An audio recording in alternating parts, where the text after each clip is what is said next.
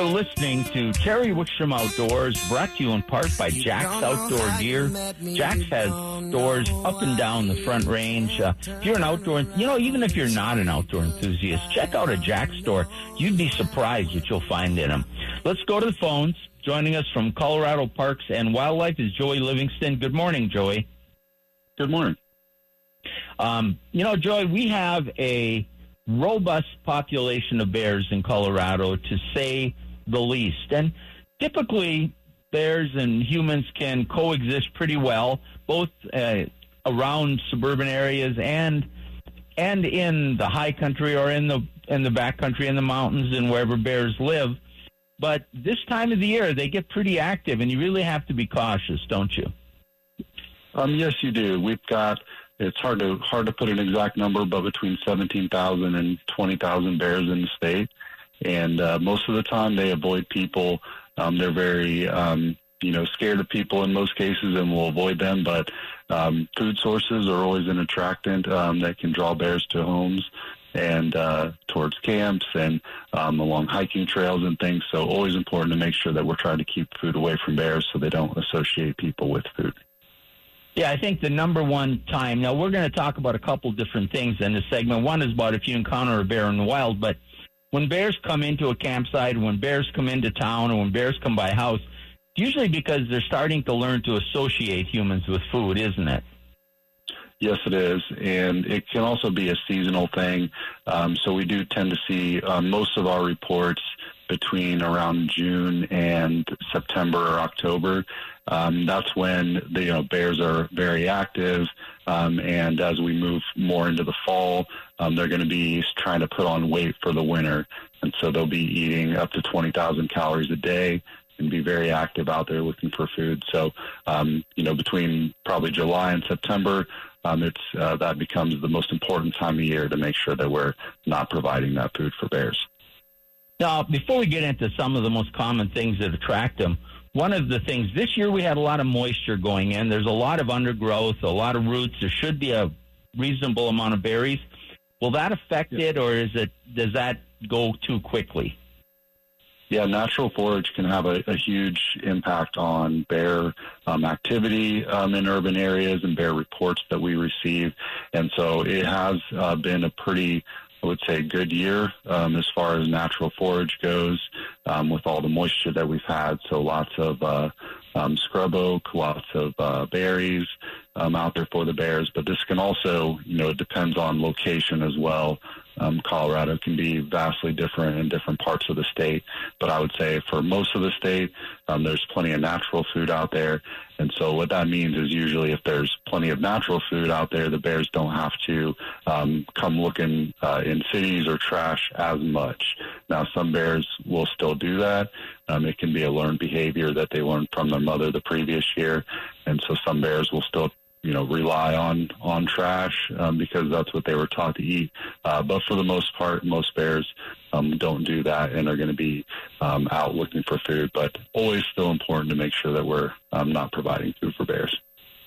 Now, I know we've covered this a number of times, and I also know there's a whole bunch of information on Parks and Wildlife's website, but go through some of the common food sources for people so they know what might attract bears. Yeah, trash is the number one attractant um, that that brings bears towards towards humans. Um, so things that you throw out in your trash, um, you know, chicken bones, food scraps, anything that's got a high fat content um, can be a huge attractant for bears. They're looking for the most calories um, as easy as they can get it. And so um, also things that are near your home like birdseed. Um, birdseed has, is a very high calorie um, food source for bears. And so when they, they'll learn to associate and just um, by sight see a bird feeder and know that that could potentially be a high calorie food reward once they've gotten that once. Um, other things that people don't always think about um, would be like your barbecue grill outside. There's like a grease trap on there um, that c- catches any um, residual fats um, from cooking hamburgers and such.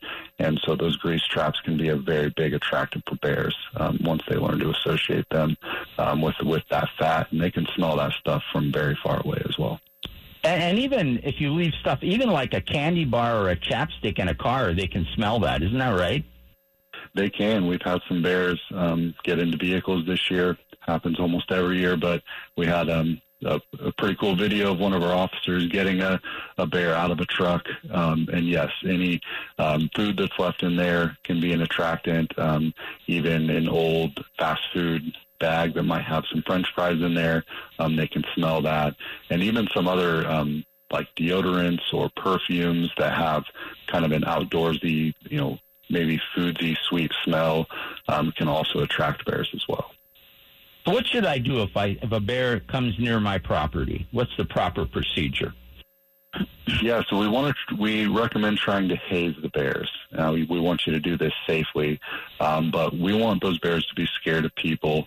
Um, we don't want them to think that you know we're not a threat to them.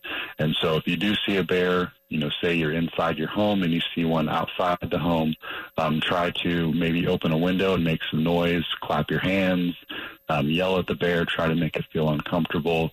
And if it uh, just won't leave, um, but it's still pretty far away, you know, from inside your door, um, you know, try to grab something that you can throw towards the bear that can usually reinforce um, that you might be a threat. But always make sure to do this safely. We don't want you running towards a bear or approaching a bear. And so, say you're outside and a bear um, comes up towards you, um, you want to make sure that you stand up tall um, you don't want to be crouched down or sitting down. Um, so stand up tall, make yourself look big. If you have a coat or a jacket, spread that jack- jacket out to make yourself look bigger. And uh, don't approach the bear, but you can uh, back away slowly. You also don't want to turn and run. Um, that can just make you seem like you're less of a threat. But if you uh, just stand tall, make yourself look big, make some noise, and back away slowly. And I think the last thing I want to mention before we run out of time is that even if you think it's kind of neat to watch these bears, attracting these bears in or letting them associate humans with food, whether you're in the backcountry or in uh, in your yard, um, there's a two strike policy. If these bears become habitual, you're going to be the detriment to that bear.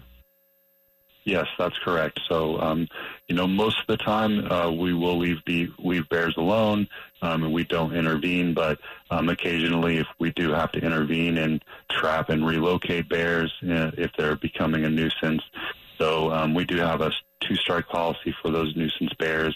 Um, so, f- first incident, we would um, trap them, put an ear tag on them, and take them 100 or so miles away um, out into the forest somewhere with the hope that they will stay out in the forest and not come back into urban areas and become a nuisance again.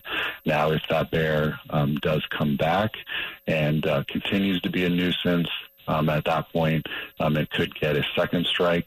And unfortunately, at that point, we would have to euthanize. Um, it just becomes too big of a threat um, to human health and safety. I mean, these are large animals that are several hundred pounds, um, very big claws, and you know they will avoid people in most cases. But the more they um, are around people, the more they think people are not a threat or associate people with food.